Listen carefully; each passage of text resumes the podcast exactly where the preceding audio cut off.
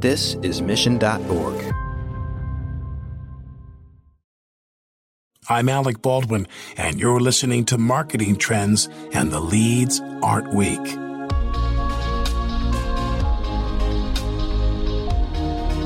Hello, and welcome to Marketing Trends. This is producer Ben Wilson. This episode of Marketing Trends features part two of our interview with Seth Farbman, former CMO of Spotify and Gap, and current executive in residence at Yale University. In part two, Seth talks about the future of audio, how to combine data and storytelling to create great content, and what he's most excited for about the future of marketing. Enjoy. Marketing Trends is created by the team at Mission.org and sponsored by Salesforce Pardot, B2B marketing automation on the world's number one CRM. Are you ready to take your B2B marketing to new heights? With Pardot, marketers can find and nurture leads, close more deals, and maximize ROI. Learn more by visiting pardot.com slash podcast or click the link in the show notes. Here is your host, Ian Faison. You've talked about the signal and the story before, you know, on future storytelling, and, and you touched on it a little bit. Is there another kind of like takeaway that you would say from your Spotify days kind of signified like the difference between those two things or, or how they play together? Yeah, you know, one of the things that I, I got a lot of joy and satisfaction out of was the the creation of uh, what turned into Time Capsule, and the story sort of goes like this: We had a we, we bought a company called Seed Scientific, and and this the data scientist who started that and ran it was a guy named Adam Bly, and he became our sort of central head of data. And he, you know, he had the sort of unenviable task of putting all of our data into one system and, and make it useful. And make it useful for obviously for the product team so they could optimize the product et cetera but also for the marketing team so that we could both tell stories and then accelerate growth.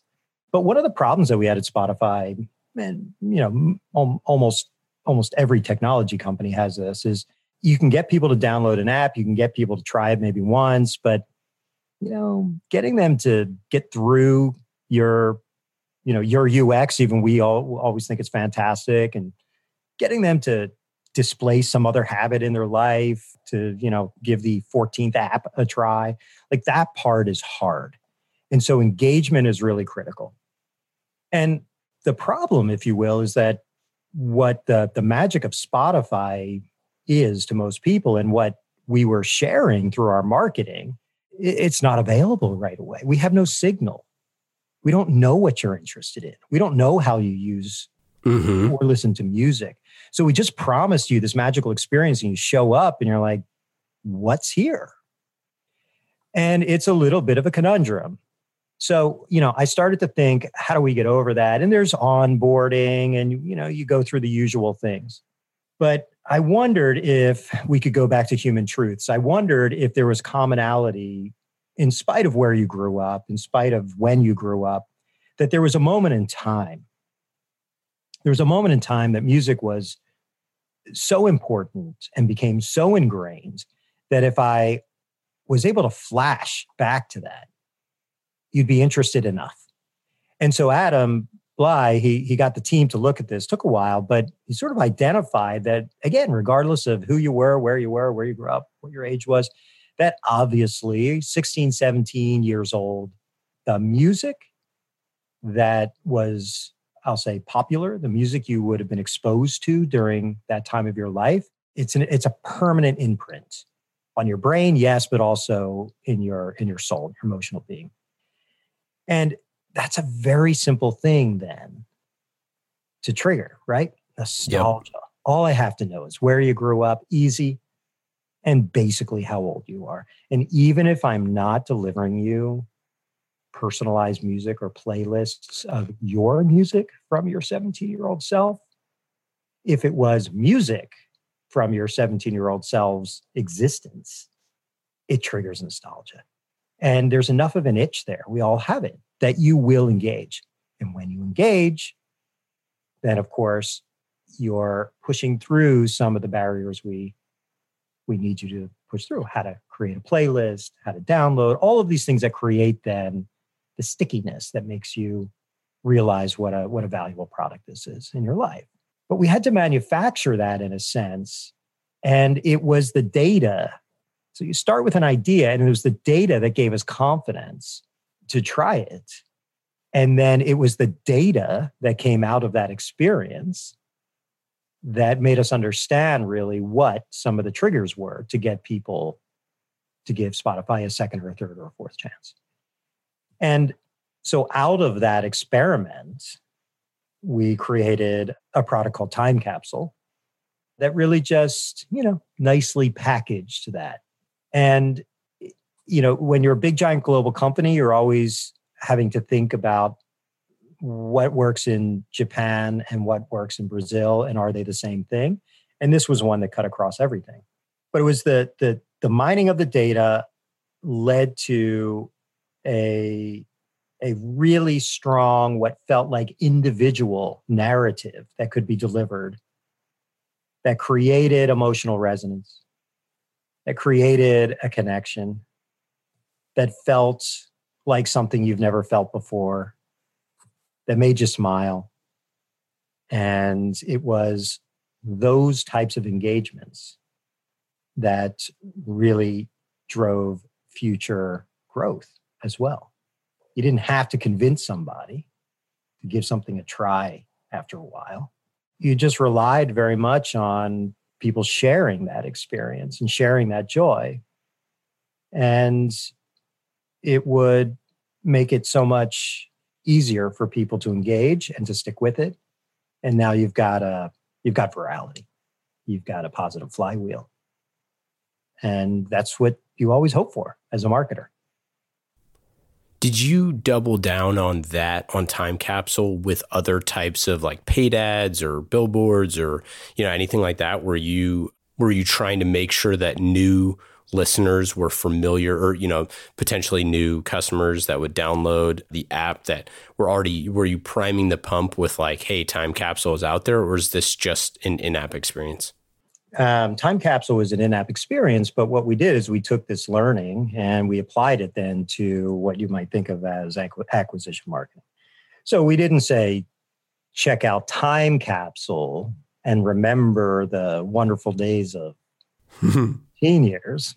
I don't know about you, but I'm not going back there. but what we did is we were able to, again, get a, a level or two lower. So we had enough data, obviously, both first party and and then third party, to to have a, an ad that was, you know, featured a very specific artist with a very specific song.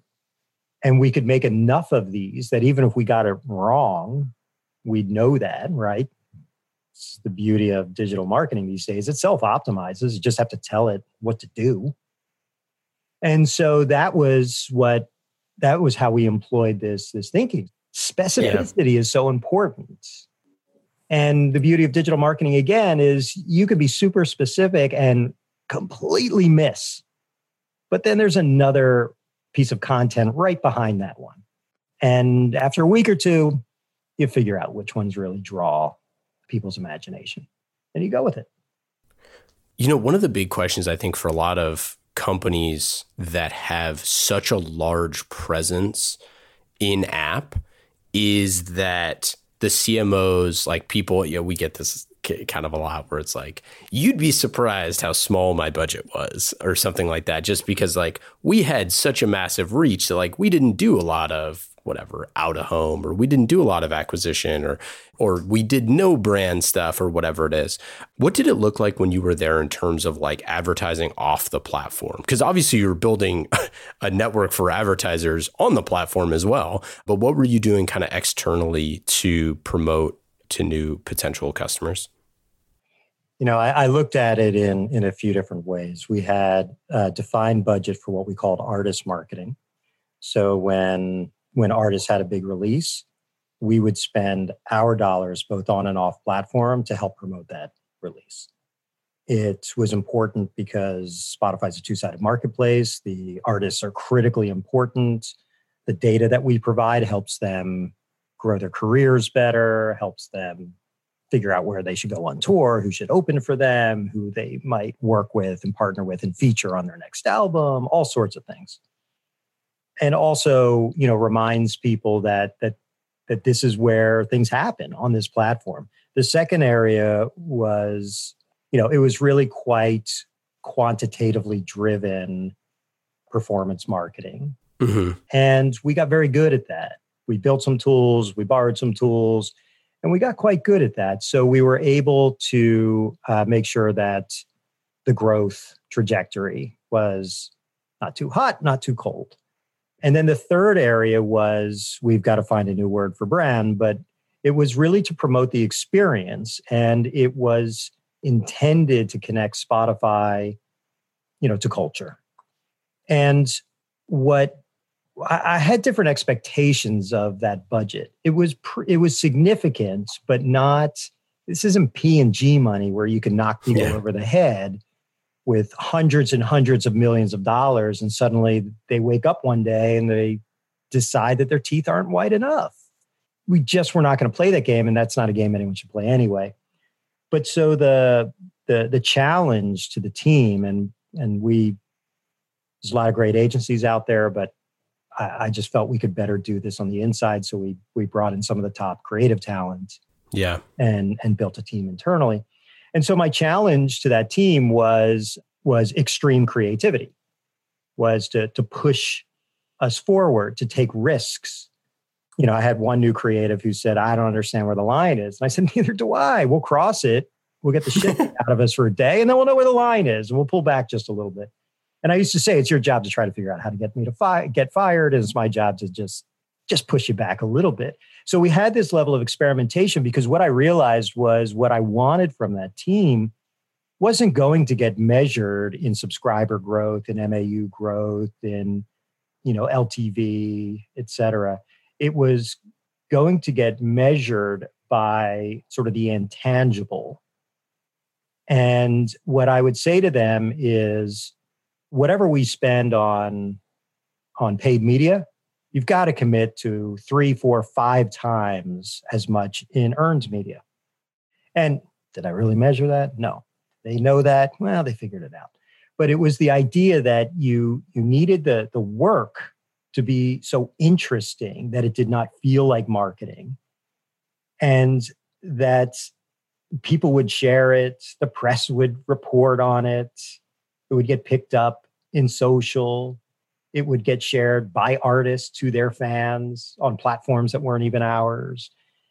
And if they did that, then we deem that a success. Because my my view is that in time, the tools that you use to create efficient, effective performance marketing don't become differentiated.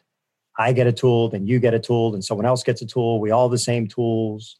And if you really want to accelerate, then you need to have something that somebody else doesn't have.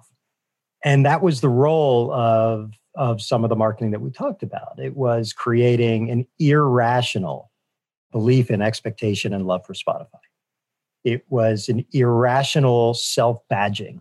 If you are a Spotify fan, that says something about you. It says something different about you than if you're an Apple Music or, God forbid, an Amazon or Pandora fan. And just recognizing, again, the role that, that music has in people's lives was just oh so valuable and, and should not have been overlooked. And so we looked at the parts of marketing differently in what their outcomes should be, how we should measure them.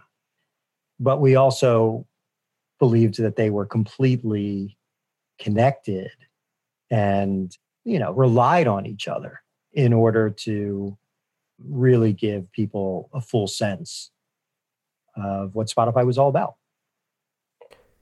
Did you did you feel like you had a huge advantage with the fact that you were making the artists money? You know, one of my one of my good friends is uh, manages a number of artists and you know, from what he was telling me, an independent artist, and he was telling me that like when those checks come in, you know, it's a big deal, right? But you know, you mentioned in, in number one that you were saying like, you know, you were partnering with artists on these music releases. It puts obviously like, you know, having them in certain playlists is a huge deal. The curation of that is a huge deal. Promoting their stuff is a huge deal. Did you feel like you had a huge advantage where you could promote Spotify kind of indirectly by promoting those those things and really like partnering with the artists on that, or how did you view it? Uh, yeah, absolutely. What the the advantage though is more in the how. Early on, when Apple Music launched, they were writing big checks. I remember they launched with Drake. I don't even remember yep. how much money it was, but it was insane.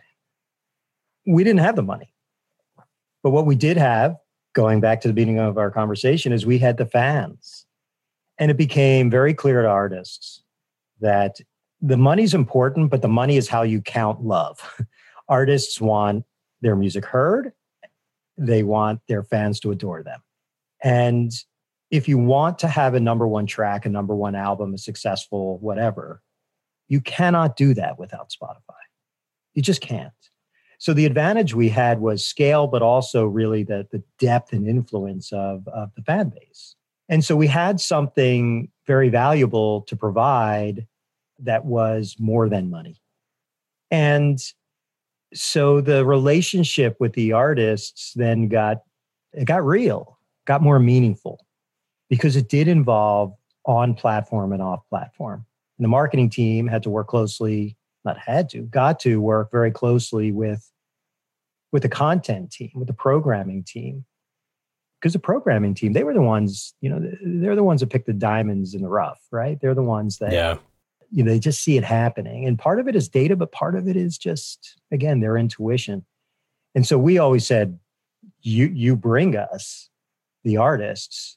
You tell us why you're so excited we got in the room as marketers with the artists to hear themselves what what their intentions were what their desires were and then we could create you know really meaningful work that was very different from what the music industry itself would do, which is sort of, you know, now available album release date, pretty traditional stuff. And so, you know, what we were what we were offering artists certainly was a was a way to um, you know grow their fan base. And what we would find is that the the artists, let's say we'd we'd create a billboard for them, something you know traditional offline.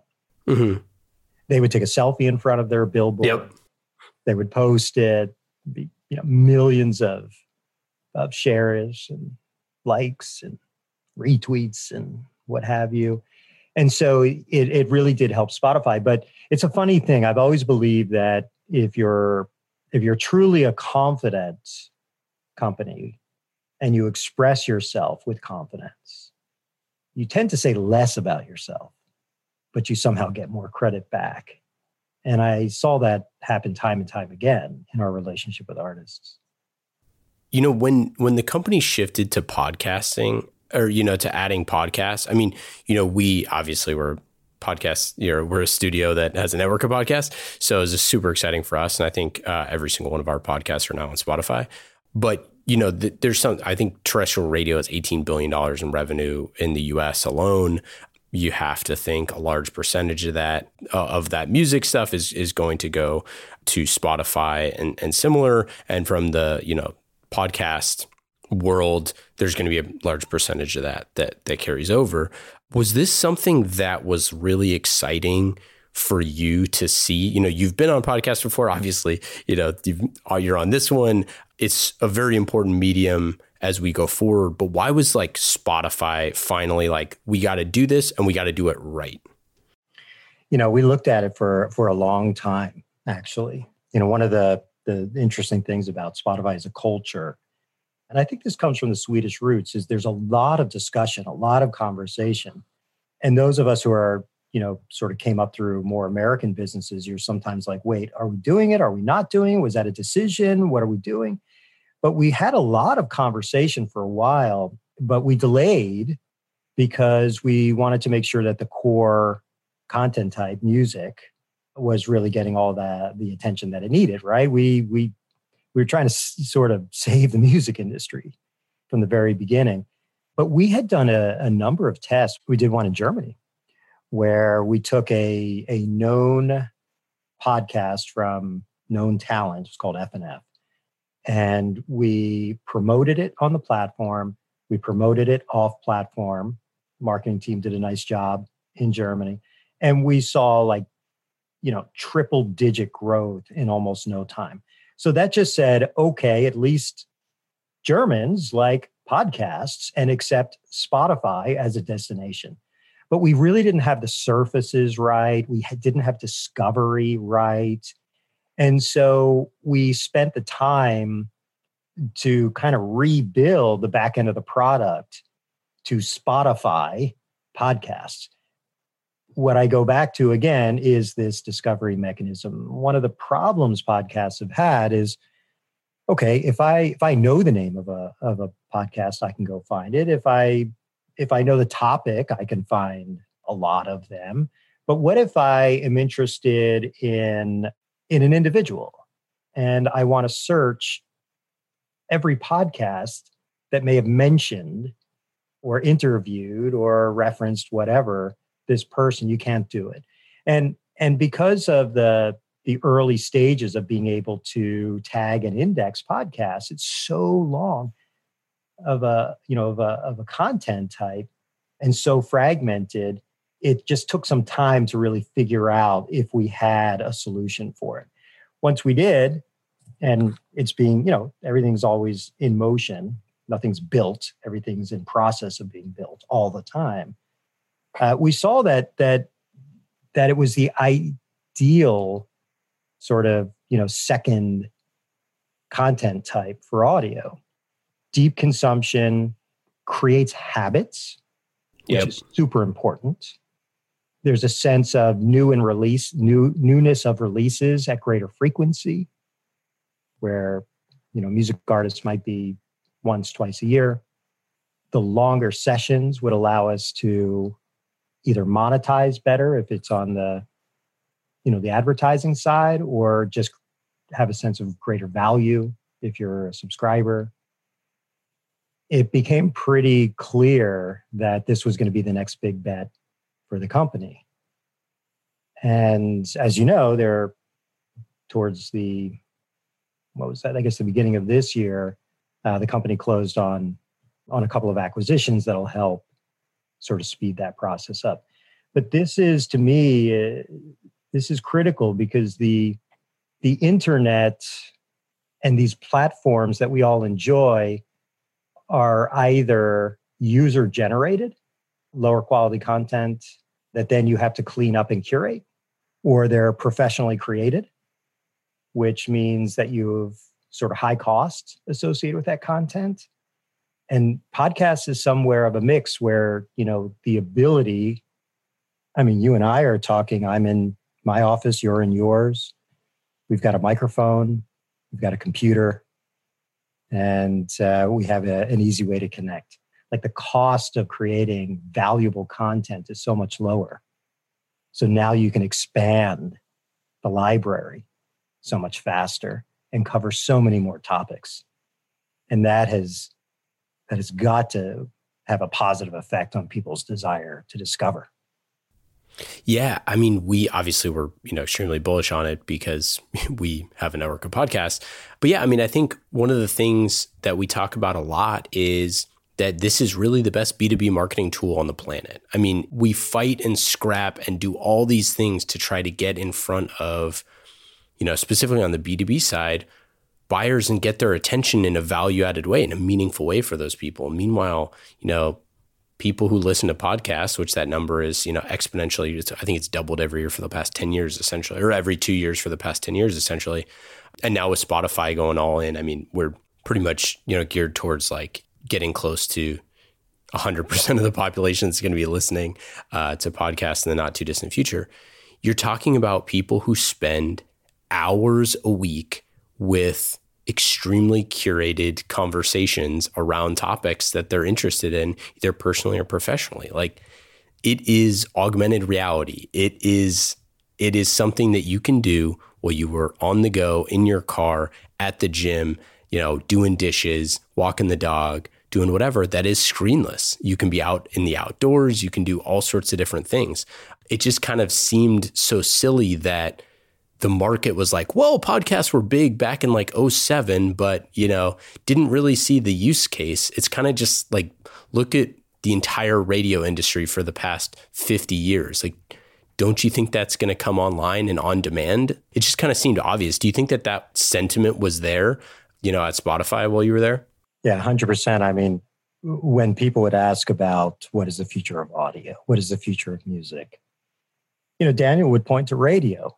You just can't kill it, right? There is so much uh, money, there's so much value still in radio, which has almost no innovation in the last hundred years, right? And the key is, I think, what you just said. Like, look at video, and clearly, video. The more senses that you engage, the the sort of more sort of robust your storytelling can be, and people engage with it more. But it requires you to pay attention. It requires your full attention.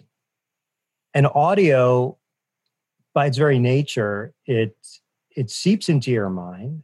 It makes you makes you engage your mind. So it does have there's a lot of attention that comes through audio, but it also allows you to do these other things. And you know, the real competition for everyone companies and individuals the, the the competition is is for attention it's for time and being able to play in the background it opens up giant windows of opportunity for audio first companies.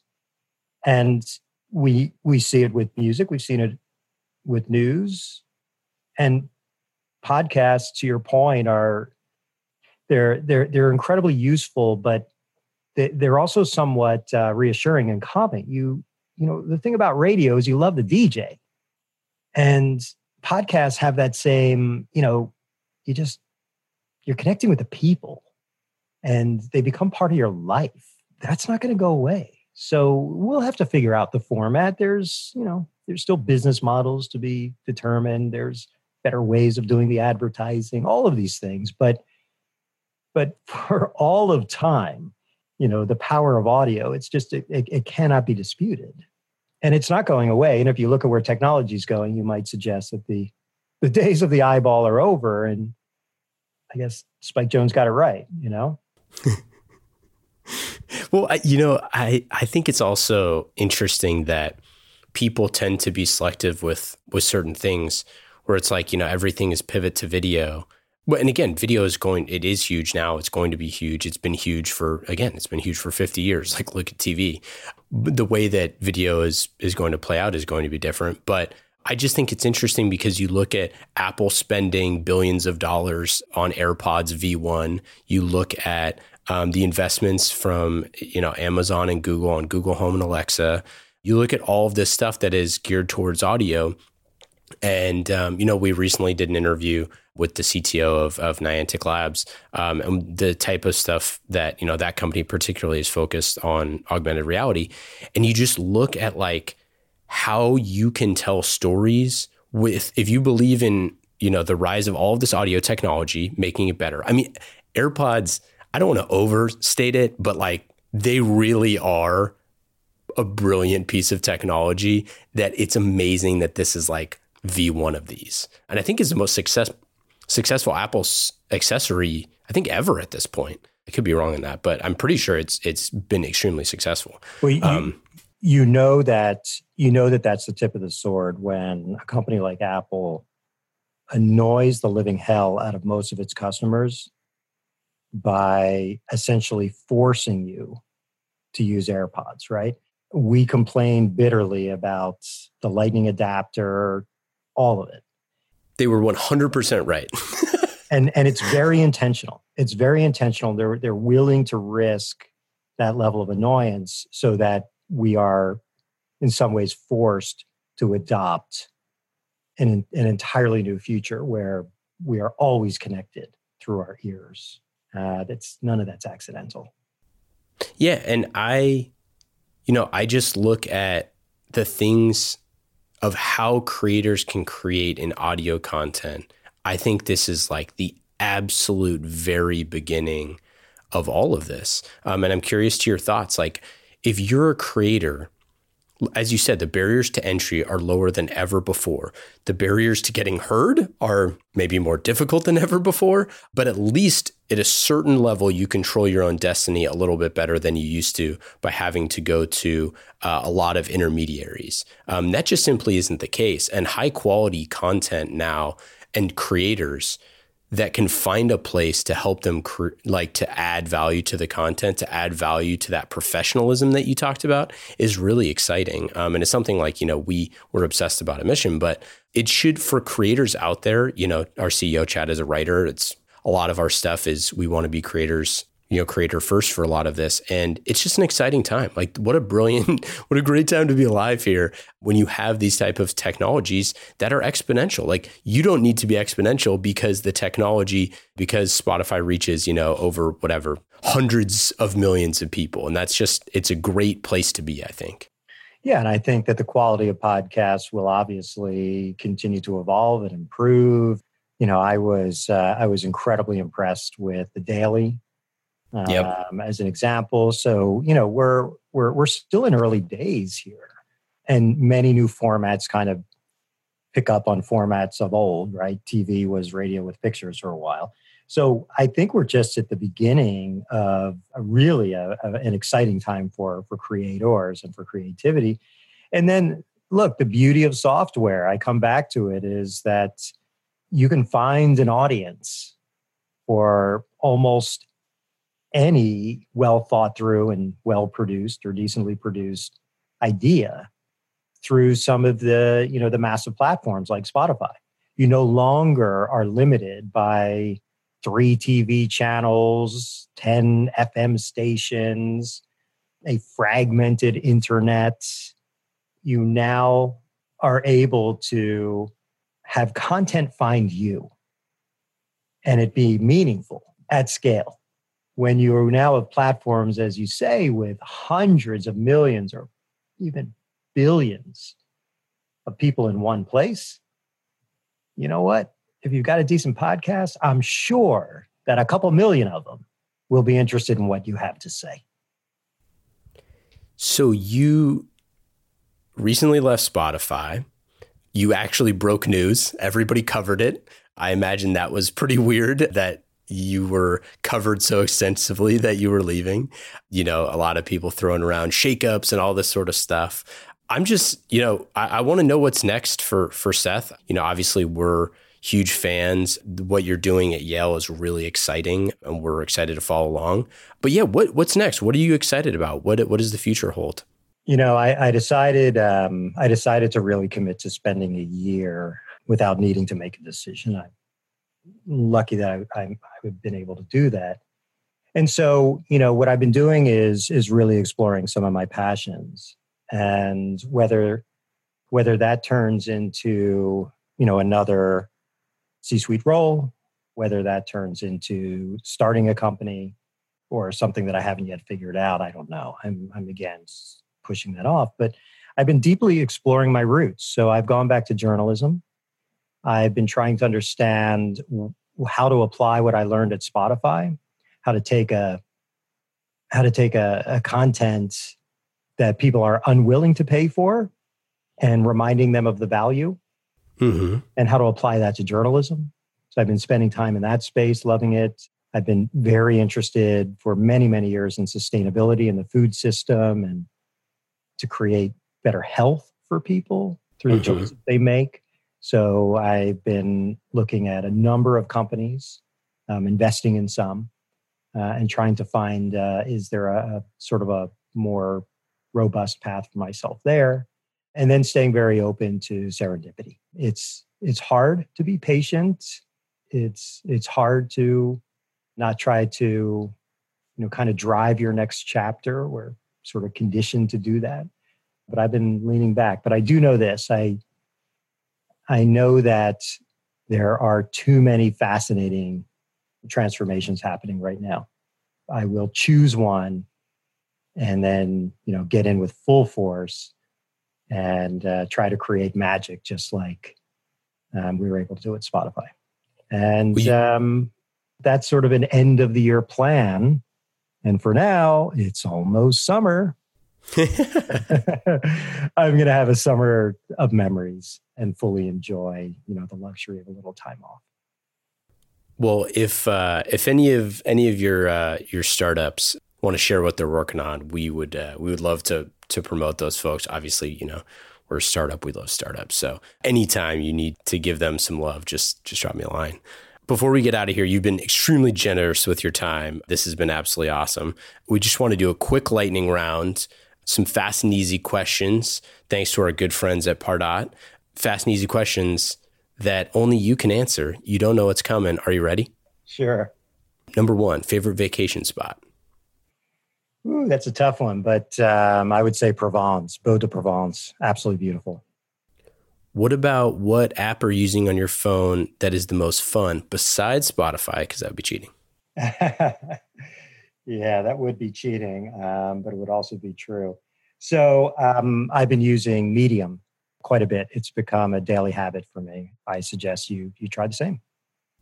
Oh yeah, I mean, so we, um, I think we're, I don't know where we're at in the rankings now. We were number one for a while. It was a pivotal moment in our company's history when we passed The Economist for more. We're like, well, they had a hundred and like whatever forty year head start. Uh, it was pretty crazy, but I think we're like third biggest publication right now. But we've been on Medium for for, for a long time, and just encourage our listeners to check it out. How about what's your favorite? This is this might be. to, I don't know if we can do this one, but do you have a favorite playlist?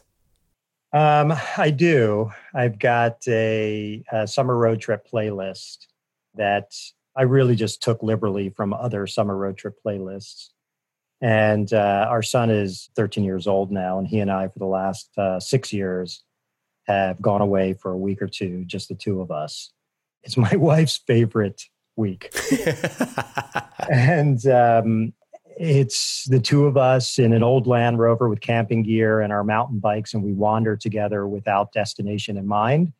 And, you know, the music on that playlist is just the most special to me because of obviously the, the moments we have together. That's awesome. Favorite book or, or podcast that you've read or listened to recently? Well, I'm uh, I'm rereading. You're going to see a theme here. I'm rereading Zen and the Art of Motorcycle Maintenance. Oh, there you go. Yeah, it's really remarkable. I hadn't read it, I don't know, probably in 10 years or so. It's but it's one of those I go back to time and time again. And I'm about two thirds of the way through.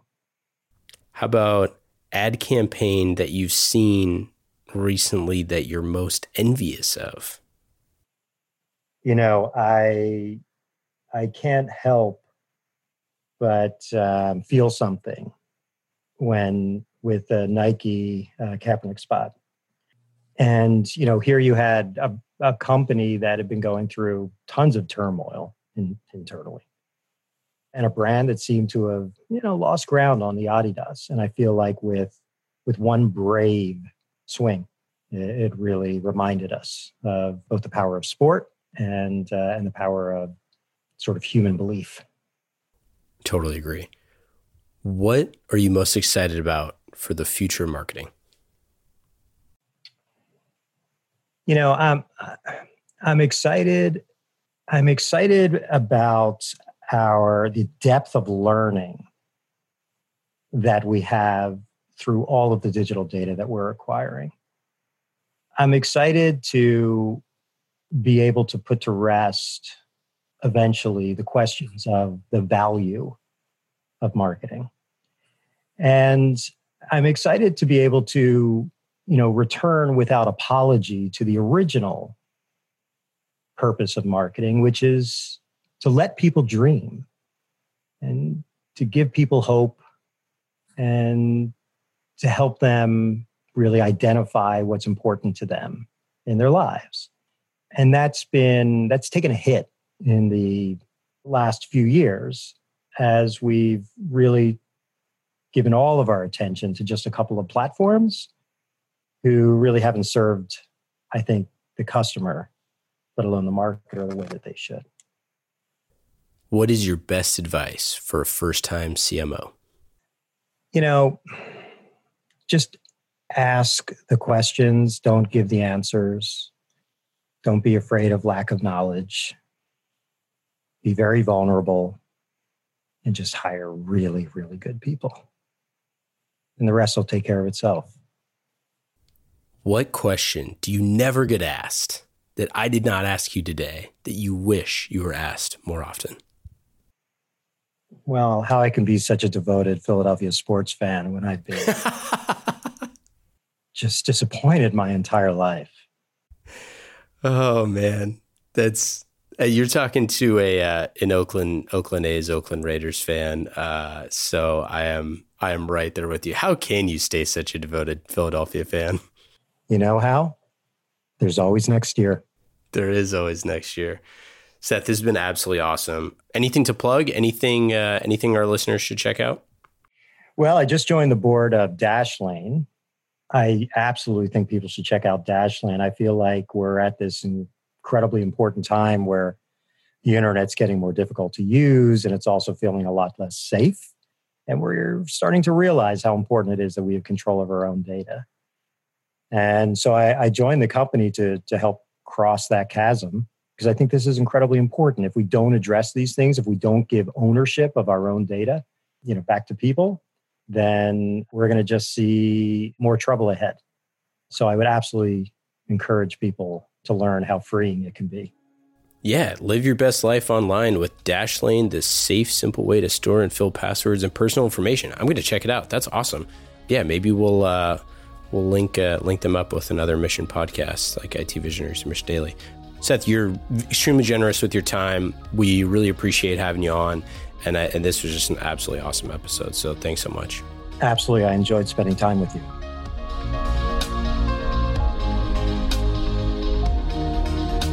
Thanks for listening to this episode of Marketing Trends.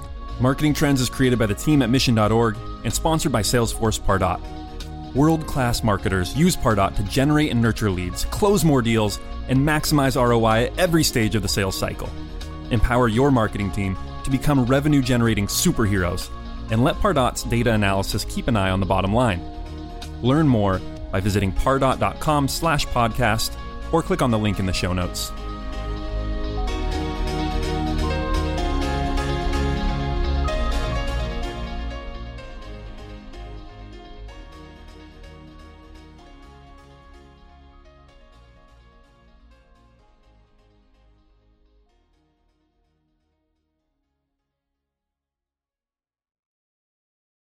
You have eight seconds to make a connection or risk a click away onto the next topic.